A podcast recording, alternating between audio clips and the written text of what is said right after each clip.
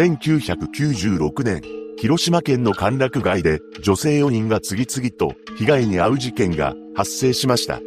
いずれも一人の男によって引き起こされたのですが、タクシー運転手による車内での犯行だったため、歓楽街だけでなく世間をパニックに陥れたのです。今回はこの男が本事件を起こすまでの経緯も含めて解説していきます。後に本件を起こすこととなる日高は地元有数の資産家のもと、三人兄弟の末っ子として生を受けました。両親は子供に甘く、特に末っ子だった日高には欲しがるものは何でも与えていたと言います。ただ、高校は県内トップの進学校であり、スポーツ万能と優秀な人物だったようです。しかし、大学受験で彼の人生に暗雲が立ち込めることになります。日高は教師、もしくは公務員を目指しており、志望していた筑波大学の推薦入試を受けますが、失敗し、第二志望の福岡教育大学にも不合格となりました。そのため、滑り止めのつもりで受けた私立大学の福岡大学法学部に進学することになります。ここで日高は、私立大学では、たとえ教師になっても尊敬されない、とひねくれた考えを持つようになりました。また福岡大学でも、俺は筑波大学を推薦で受けたほどの人間だ。お前らとは違う。などと同級生を見下していたのです。そのように同級生を見下していた一方で、授業にはほとんど出席せず、飲酒やギャンブルにのめり込んでいきます。そして大学よねん生になる頃には、同級生たちが公務員などの就職を決めていったのですが、日高自身は遊びほうけていたため、留年が確実のものとなってしまいました。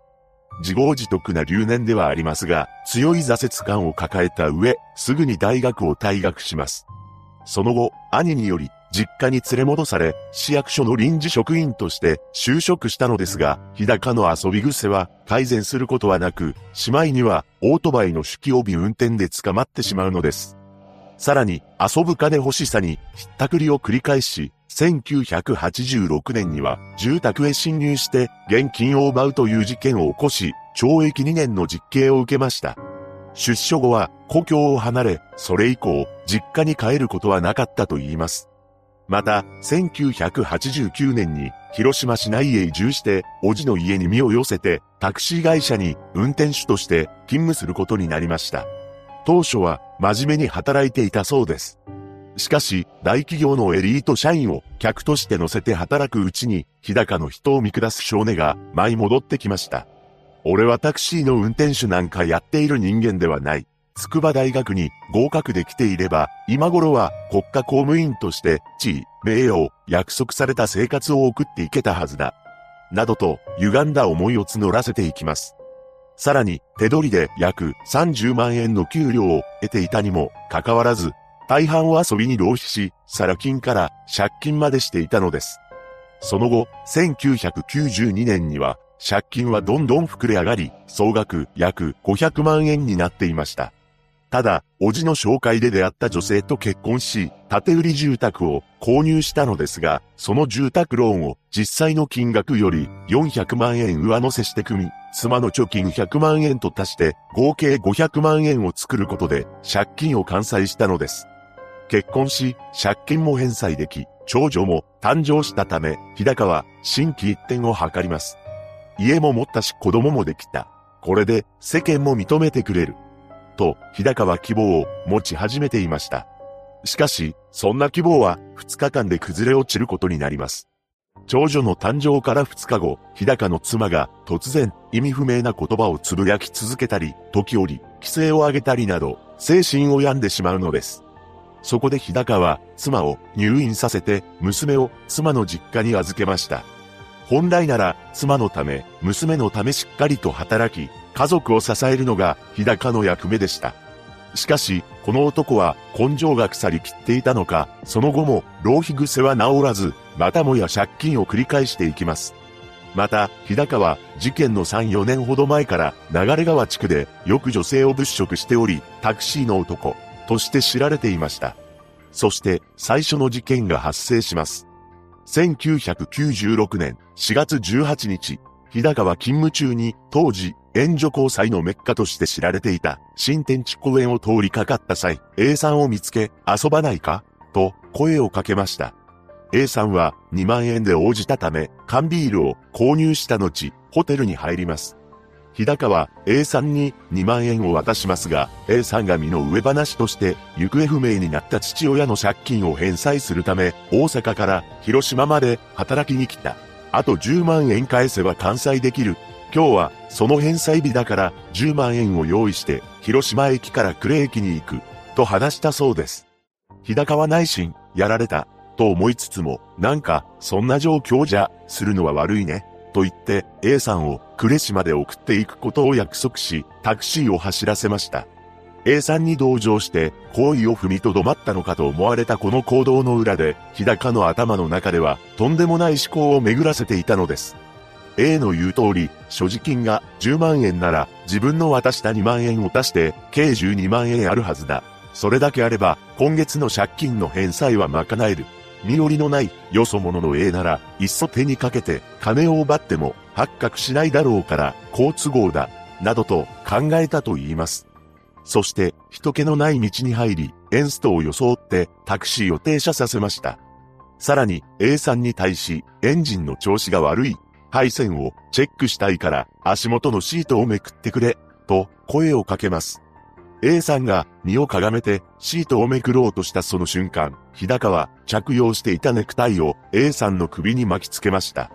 力いっぱい締めた後、冷たくなった A さんの所持品を物色して金を探します。しかし、じゅうにまんえん持っていたと思っていた A さんが所持していたのはたったのごまんえんだったのです。日高はあろうことかはめられたと思い、そのごまんえんを奪います。そして、A さんを乗せたまま、タクシーを走らせ、約 にじゅうごキロメートル 離れた、用水路の土管内に、捨てたのでした。日高は、事件を起こしてから、にかい、A さんを捨てた場所を訪れ、うまく隠せているか確認をしていましたが、事件発生からじゅうはちにちごに、山菜採りをしていた近隣住民によって、A さんが、発見されます。日高は、それを、ニュースで知りましたが、焦ってはいませんでした。なぜなら A さんが大阪に住んでいると話していたため、もし発見されても身元はそう簡単には発覚しないだろうと考えていたからです。ただ、歯の治療痕などからすぐに身元が判明します。A さんは広島県に住んでいる当時じゅうろくさいの女子高生だったのです。それを知った日高は大阪の女じゃなかったのか。と驚き、それとともに自分の元に捜査の手が迫るかもしれない。と考えました。日高は数日間、いつ自分のところへ捜査が及ぶかわからず、恐怖に怯える日々を過ごしていましたが、やがて時間が経過するにつれて、捜査能力にも限界があるし、Aと自分との接点はない、などと自分は捕まらないという謎の自信を深めるようになっていきます。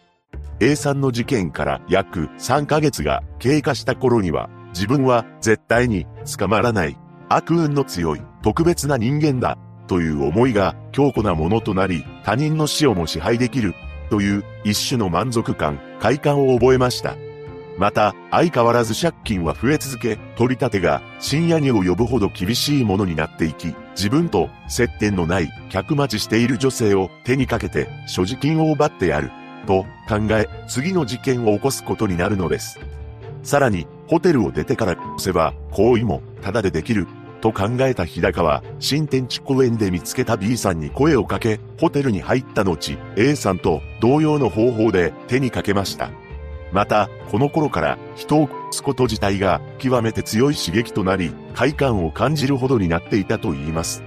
そして、くがつなのか、B さんの事件からいっかげつも経っていないこの日、路上でいつも客待ちしていた C さんに、どこか遠くで遊ぼうか。と提案してさんまんえんを渡し、タクシーの中でしてもいいかなと話しかけます。そして真っ暗な山道にタクシーを停車させ、腰に巻いていたベルトを引き抜き、 エービー さんと同様に手にかけて現金はちまんえんを奪い取ります。日高は C さんの事件後に今までに エービーシーさんにんを手にかけているから、もし捕まれば極刑を避けることはできないと恐怖していました。しかし、その一方で A さんが発見されてから事件について続報がなく、ディーシー さんについては、この時点で発覚すらしていなかったため、俺は超人ではないか？絶対に捕まることはないだろう。と、ぶっ飛んだ自信を抱くようになります。そして、C さんの件から、わずかいっしゅうかんごのくがつじゅうさんにち、日高はさんにんであろうが、よにんこそが、大して変わらない。などと考えつつ、偶然見かけた D さんを新たな標的に決めます。D さんと共にホテルを後にした日高は、これまでと同様にエンストを装い、タクシーのエンジンの仕組みを知らない D さんを油断させて足元のシートをめくってほしい、と声をかけます。その間に日高がネクタイをほどいたところ、D さんが顔を上げてなんか怖い、と言い出します。いつもと違った展開に、日高は笑みを浮かべながら、ネクタイを座席にかけて D さんを油断させようとします。しかし、D さんが一人で帰る、とタクシーのドアを開けて、車外へ飛び出しました。日高は逃げられたら終わりだ、と思い D さんを追いかけますが、D さんは走って逃げながら、ショルダーバッグからいちまんえんさつよんまいを取り出し、もうお金はいらないから、と叫びながら日高に投げつけます。これに逆上した日高は D さんに追いつくと、容赦なく、もし現金約ろくまんえんを奪いました。その後、山林の斜面へ D さんを投げ捨て、タクシー会社へ戻り、タクシー後部座席の客用シーツを新品と交換した上で、古いシーツを持ち帰ったと言います。そして、翌日も普段通りに出勤して、広島市内を中心に乗務していたのです。ただ、D さんはごじかんごに犬を散歩させていた方に発見されます。さらに D さんについては、日高のタクシーに乗り込む姿が通行人によって目撃されていたのです。そうして、ようやく日高に捜査の手が届くことになり、タクシー会社に当時の運行状況などの確認が入りました。その結果、日高が本事件の犯人であると断定され、ついに捕まってしまうのです。事件の結末、日高は取り調べで余罪についても自供し、次々と被害者が発見されます。そして日高に極刑が言い渡されました。日高は一日も早く被害者のところへ行ってお詫びしたいと反省の言葉を口にし、自分は一体何のためにこの世に生まれてきたのか、どのような生き方をしてきたのかを考えると辛く悲しい気持ちでいっぱいだと証言しました。その後、にせんろくねんじゅうにがつにじゅうごにち、刑が執行されました。かつて日高が被害者らを物色した新天地公園に立っていた若い女性たちは、事件後、携帯電話で馴染みの常連客と連絡を取り合うようになったため、めったに公園に立たなくなったといいます。